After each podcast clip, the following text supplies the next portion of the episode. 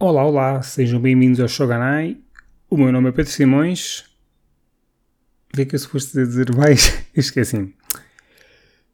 É assim que começamos.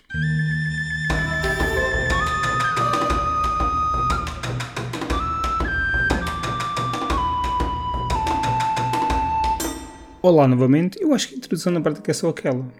Eu digo o meu nome, bem-vindos ao Shoganai. Isto é claramente falta de prática, mas pronto.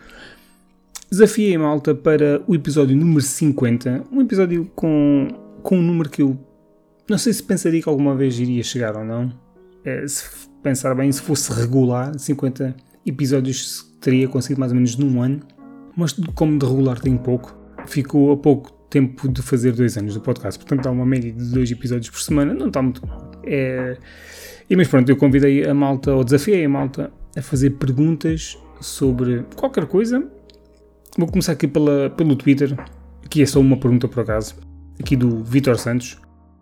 Qual ou quais os animes que de facto mudaram a vossa vida e ou alteraram o modo como veem ou lidam com certas coisas? Bom, para começar, eu não sei se o Vitor sabe, mas isto é One Man Podcast. Ele deve saber, deve ter enganado na forma como escreveu. Anyway, não sei se considero que algum anime tenha mudado a minha vida, uh, mas o que posso dizer é que Rurouni Kenshin uh, abriu as portas para o meu gosto sobre o, o Japão no geral. Acho que. E tudo o resto vem a partir daqui. Hum, não sei se há alguma série ou algo em si que tenha mudado ou, ou, ou ajude, uh, ajude-me a lidar com, com determinadas coisas de uma certa forma, mas sei lá, poderia dar o um exemplo que quando um, uma pessoa vai ao dentista e ninguém gosta de ir ao dentista, e vai assim meio coisa, meio amedrontado e pensa: quem é o personagem que é risco como tudo e aguenta tudo e, e, mais alguma coisa? Quem é o gajo que eu me vou lembrar de quando estiver deitado na maca, não é uma maca, mas é a cadeira do dentista, cadeira da morte quase. Uh, quem é? O Hippo. É o gajo que leva socos que mais acaba. E eu pensei, o Hippo é ris, tu tens de ser ris, meu. Pronto, e é isto, basicamente. O Hippo talvez. o Hippo talvez tenha mudado a forma como eu me sento na, na cadeira do dentista. É isto. Espero que isto possa servir de exemplo para alguém. Passando aqui ao Instagram, começando aqui pelo Ogisan Podcast, sem pensar em barreiras de língua e outras condicionantes, qual seria o teu convidado de sonho para estar a conversar contigo no podcast? Pode ser estrangeiro. E a minha resposta à partida será, ou seria, ou é Inyo Asano, Acho que é uma resposta fácil para mim. Inyo Asano é um mangaka que com uma perspectiva interessante sobre as coisas eh, e eu gosto bastante dos seus trabalhos, como alguns pessoas já sabem. Eh, para quem não esteja a ver quem é, é o responsável por uh, Solanin ou Goodnight Punpun ou Dead Dead Demons mais recentemente e atualmente está a lançar uma que é Mugina Into the Deep. Não tenho, não tenho, não tenho aqui de cor na cabeça. Acho que é isto, que é bastante bom por sinal. E, e é isso. E e spoilers, está para breve um episódio sobre ele. Agora, João Pardal, uh, do podcast Piada do Pardal, não sei se aqui alguém ouve, uh, um podcast sobre a cultura pop no geral. O que te levou a criar este podcast? Bem, eu acho que. Eu sempre gostei de criar, criar projetos. Eu acho que nunca tinha tido um projeto em que me afincasse a sério sobre anime ou cultura japonesa ou coisas assim em torno de algo japonês e jogou à altura. E eu acho que também foi com o objetivo de expor aqui um bocadinho mais definitivamente o meu lado mais whip, eh, que poucas pessoas conheciam, acho eu, e, e partilharam um bocadinho o meu gosto pelo Japão no geral. Ele fez ainda outra pergunta que é qual foi o primeiro anime que viste na vida? Esta é que é uma pergunta um bocado mais difícil, porque obviamente o primeiro, primeiro anime que eu vi na vida foi um anime que eu não sabia que era anime. Portanto, foi alguns possivelmente meados dos anos 90, na primeira metade dos anos 90, talvez, não quero acreditar que os meus pais me deixassem ver. Quer dizer, eu já tinha idade para ver, no final dos anos 80, já tinha idade para ver televisão, claramente. É, portanto, eu não sei, a, não sei a altura. Mas diria qualquer coisa que tenha dado no, na RTP, tal, qualquer coisa como Os Cavaleiros do Zodíaco ou Tsubasa, Mark Heidi, talvez, não, não faço ideia. Sinceramente, eu não faço ideia. Mas qualquer coisa assim destes primórdios, por aí naquelas manhãs de sábado que dava bonecos até para aí às 11 ou meio-dia, desde as, desde as 7 da manhã, uma coisa assim. Eu era moço de me levantar muito cedo, possivelmente em alguma dessas Em algum desses sábados eu, eu vi o meu primeiro anime.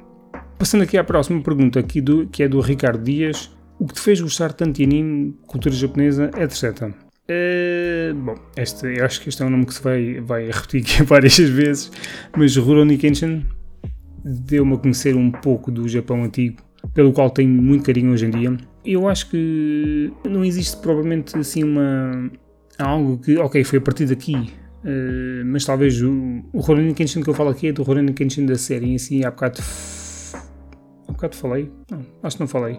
Já falei? Acho que não falei. Talvez a série que tenha dado mais, eh, mais me tenha dado um impulso para conhecer mais é o Rurouni Kenshin Trust and Betrayal, mas uh, a série Rurouni Kenshin em 5 dava na TV acho que é o principal impulsionador do meu gosto pela, pela cultura, falando mais da cultura japonesa em si, não tanto anime. Porque assim o Ricardo diz, tem que uma pergunta a seguir que é quais foram as suas portas de entrada para este universo aí é que sim acaba-se por ser mais Rurouni Kenshin Trust and Betrayal, que foi esse anime que, que me fez ir atrás de mais. Que por sinal foi que eu vi alguns de 2001, acho eu, mais ou menos. E que por sinal foi uma grande coincidência ter visto este anime, porque o que eu estava a procurar efetivamente na internet era da série principal. De seguida, temos a Ritinha Chan, Tens planos para trazer mais pessoal aqui da comunidade manga anime de Portugal, por exemplo, os menos conhecidos, para os podcasts que irás fazer no futuro? Bom, sim. Isso é algo que eu já tinha pensado várias vezes uh, e é uma hipótese em cima da mesa, claramente. Inclusivamente o teu nome é um deles. Podemos sempre começar por ti. Não sei, o que é que achas? Depois logo dizes. De seguida temos o Ogata Tetsu. Já provaste alguma vez Nato? Se sim, gostaste? Não, eu nunca provei e, curiosamente, eu acho que nunca me tinha cruzado com o alimento em si até à em Kyoto ter feito um vídeo sobre o mesmo. Confesso que a gastronomia japonesa é algo que não domino propriamente em termos de nomes ou, ou saber o que é isto e é aquilo, é, mas certamente, numa oportunidade que surja, eu irei experimentar, sem problema. João Martins, dos Super Senpais, o teu top 3 de manga e anime. É, começando pelo anime, é sempre complicado dizer porque existem bastantes, mas talvez aqueles primeiros, os primeiros três que me vêm à cabeça, e acho que já tinha falado aqui num podcast, há sempre três nomes que me vêm à cabeça que não refletem propriamente, se calhar, os meus favoritos uh, eh, 100%, tirando, se calhar, Rurouni Kenshin Trusted Betrayal, não sei quantas vezes já disse este nome aqui, talvez só duas ou três ainda. Uh, tirando esse nome, diria talvez Beck e Hajime no Ippo, porque acaso já referi aqui o nome do Ippo. Sim, Rurouni Kenshin trouxe em Betrayal, que continuam sempre as, as pessoas para verem. Beck e Hajime no Ippo. Beck é um anime musical uh, com bastantes referências uh, a cantores e grupos. E Hajime no Ippo é um dos melhores shonens de desporto. Ponto. E continua a sair hoje em dia o manga. Uh, mas por falar em manga, sim, porque o João claramente decidiu criar aqui problemas. Que é interessante pensar em manga, quer dizer, se o anime tem vários títulos, eu em manga não tenho. Porque eu já li bastante, eu fui verificar o, o, o, o, o número de títulos, já tinha lido de uma ponta à outra e o Anilist dizia-me 183. E eu pensei, como é que é possível? Eu, quando penso em manga, o único favorito que me vem à cabeça, mas assim fácil, é Good Night Pum Pum. Assim fácil, porque por sinal é o único 10 que eu tenho. Eu depois tenho vários 9 e 8 mas eu não acho que tenha assim nada que diga eu adorei isto, para além de Pum Pum. Eu tipo li e gostei, mas não foi tipo ficar eh, marcado. E eu tive a olhar, a olhar dar uma vista de olhos pelos títulos e poderia ter escolhido vários, mas eu decidi escolher Blade of the Immortal, por ser uma história mais, mais adulta, numa, numa timeline que eu gosto bastante, no Japão feudal, bastante violenta, violenta também, uh, com uma muito boa história e é, e é, uma, e é um manga que eu comecei a ler alguns meados de 2000, eu li vários volumes já tinham sido na altura e depois parei e nunca mais li e entretanto acho que foi 2021 e durante 22 que eu depois recomecei, uh, comprei, recomecei e, e terminei e é muito boa. A outra é uma série mais pequenina, de um volume apenas, que é o Stargazing Dog. Por, por sinal foi publicado em Portugal pela JBC, não tenho certeza agora eu li digitalmente e depois uh, gostei bastante e decidi comprar a versão nacional que existia. Infelizmente não devemos ter a, a, a continuação, mas é, é uma, uma, história que eu gostei bastante, uh, muito mais do que estava à espera. Aliás, eu não estava à espera de gostar, eu fui ler porque era pequenino, porque havia em Portugal, e, e bateu. Portanto, basicamente, Goodnight Pun Pun, Blaze of, Blade of the Immortal e Stargazing Dog. De seguida, o Zendar Senpai, ou Alexandre Fernandes, o homem da bateria, caso não esteja a reconhecer o nome. Pensas em ir alguma vez ao Japão? Se sim, para quando essa expectativa? Se não, porquê? Sim, já fui em 2013, está praticamente a fazer 10 anos, porque foi nesta altura, eh, em agosto. Eh, estava um calor infernal e uma umidade a arrebentar a escala, eh, mas guardo muito boas memórias e infelizmente ainda não consegui voltar, mas já faltou mais. Just You Wait Japan. Agora temos aqui três questões do Yoshida. Quando tensionas ir ao Japão e se for em breve, tensionas fazer um episódio especial? Como tinha respondido agora, já fui e na altura não tinha nada, nenhum, nenhum hum, digamos, projeto que envolvesse a cultura japonesa. Acho que nem tinha nenhum projeto na altura. Era só uma pessoa normal. Seja lá o que isso quer dizer. E, e só tenho fotos e vídeos. Quais são os teus planos para o futuro em termos de convidados? Esta é a, é a pergunta seguinte, caso não me tenha feito entender. Já que a Ritinha tinha feito uma pergunta um bocado do género, mas não propriamente igual, como se costuma dizer, o segredo é a alma do negócio. Só que aqui eu não ganho nada com isto, a não, ser, a não ser o prazer de falar sobre o que gosto, e seja para as paredes ou para quem possa estar num episódio comigo ou, ou com quem eu possa trocar mensagens. É, sim, falar cara a cara não é uma possibilidade, não porque eu não, não queira, é apenas porque moro longe de tudo e todos, para o bem e para o mal. É, mas se alguns dos convidados com quem já falei para participar estiverem a ouvir, eles sabem que serão os próximos. Última pergunta do Yoshida: Que mangaka ou artista da cena de mídia japonesa gostarias mais de conhecer? Eu já tinha aqui falado do, do convidado, do, do gostaria de entrevistar o Inyo Asano. Aqui, para não dizer obviamente outra vez Inyo Asano, gostaria de conhecer obviamente o Satoshi Kon, que para quem já ouviu o episódio ou para quem conhece já sabe que não dá. Poderia ser o Gonagai ou o Naoki Urasawa, o Gonagai, porque foi um, foi um visionário na altura e é uma das pessoas mais influentes da, da indústria e, e, quem não o conhece deveria ouvir o episódio que eu fiz sobre ele. E não, isto não, é, não, não disse este nome só porque é para publicidade, mas, mas sim porque o que eu disse é verdade. E, e o Urasawa, porque é um mestre a contar histórias e esticá-las ao máximo possível, eh, mas com qualidade. Sim, porque eu acho que ele estica um bocadinho mais do que aquilo que devia, uh, uh, mas, mas sempre com qualidade, isso sem dúvida. Assim, de repente, são estes dois nomes: Federico Guita o Homem da Arte, dos sketches. Se tivesses que escolher, qual a única obra, manga e anime que levavas contigo para uma ilha deserta? Bom, anime eu acho que seria One Piece, claramente, porque acho que era desta que eu ia ver One Piece. Era, seria a altura ideal. Caso contrário, não sei se isso alguma vez vai acontecer. Ler, talvez, ver, é difícil. Manga, eu acho que levava a Jima no Hippo, que continua a seguir desde 1989. João Santos Quanto ao pessoal, qual é o filme japonês que toda a gente deveria ver e porquê? Não vale adaptações live action de manga anime, nem nenhum filme que já tenha sido episódio no podcast. Portanto, com todas estas proibições ficou difícil escolher um filme, porque na verdade eu já deveria ter visto muito mais filmes japoneses do que efetivamente vi. Tendo em conta isso, vou sugerir algo que vi duas vezes e gostei bastante. Foi um filme com, com o qual me cruzei, já não sei como, e um dia, quando já estava disponível, decidi ver. E já foi há bastantes anos, uh, diria 2014, 15, por aí. Chama-se Kabukicho Love Hotel. E a parte mais difícil é tentar explicar o filme sem estragar a surpresa. Isto porquê? Porque eu acho que vi o trailer, ou vi só a imagem promocional e o nome e disse: Hum, ok, parece-me interessante, porque não?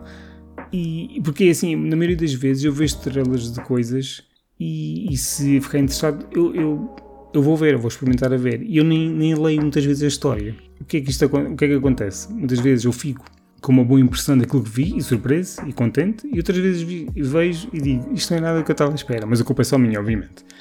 Uh, mas se eu tiver que usar uma palavra ou palavras para descrever o filme, eu diria, na verdade vou usar uma palavra, diria Durarara. Não sei se alguém já viu uh, o anime, para quem não possa saber o que é isto, é um anime Durarara. E eu vou dizer que, ao dizer este nome, já é um autêntico spoiler, porque para quem viu a série pode já ter assim umas luzes sobre o que é que eu estou a falar. Se bem que Durará é uma grande confusão. É, mas é muito boa a série, principalmente a primeira. Se ninguém, nunca viram Durará, vejam. Tem assim um vibe muito interessante.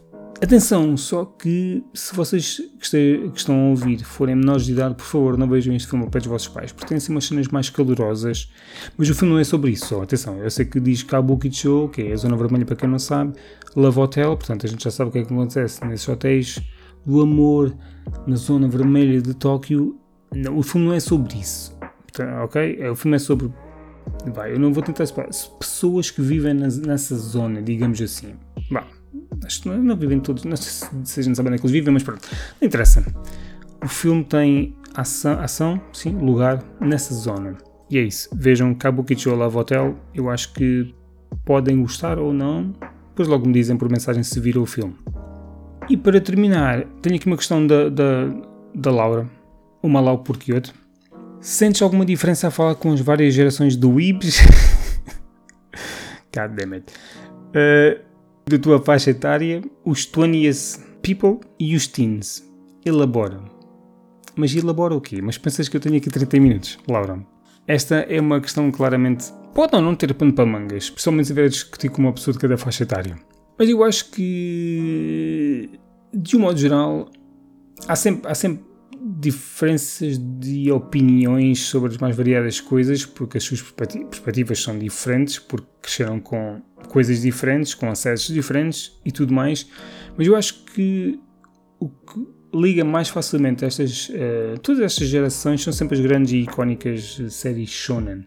Uh, coisas como Dragon Ball ou Sailor Moon, assim mais nos anos 90, e depois temos Naruto, Bleach, One Piece, Death Note nos anos 2000, depois veio a wave seguinte com uh, 2013 Attack on Titan e vá, digamos assim mais recentemente Jujutsu Kaisen, Chainsaw Man com manga e anime já não propriamente só o anime em si, uh, mas falando de manga também.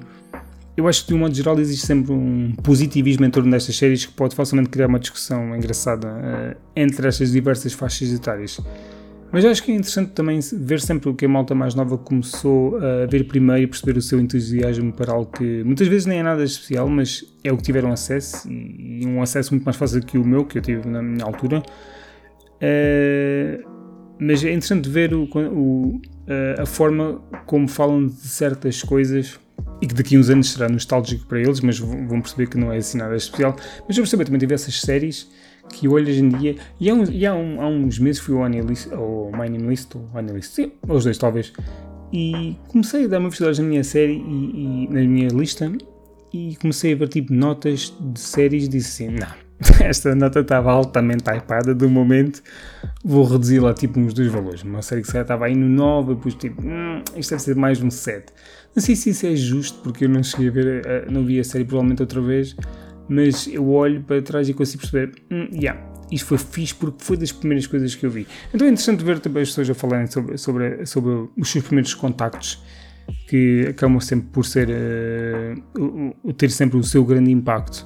Uh, e é isso. Uh, mas ainda se calhar dentro desse campo, eu acho que a malta mais nova não deve menosprezar e ignorar todo o conteúdo para trás de 2010 e até pré-2000, sinceramente. Acho que há muitas coisas boas que merecem a sua atenção, a vossa atenção. Eh, e em muitos casos a animação pode não ser das melhores já, mas uma boa história continua a ser uma boa história independentemente da, da animação. Eu sei que uma boa animação facilita o consumo, mas, eh, mas pronto Espero que tenham gostado das respostas. Se não gostaram, reclamem por mensagem e vemo-nos no próximo episódio.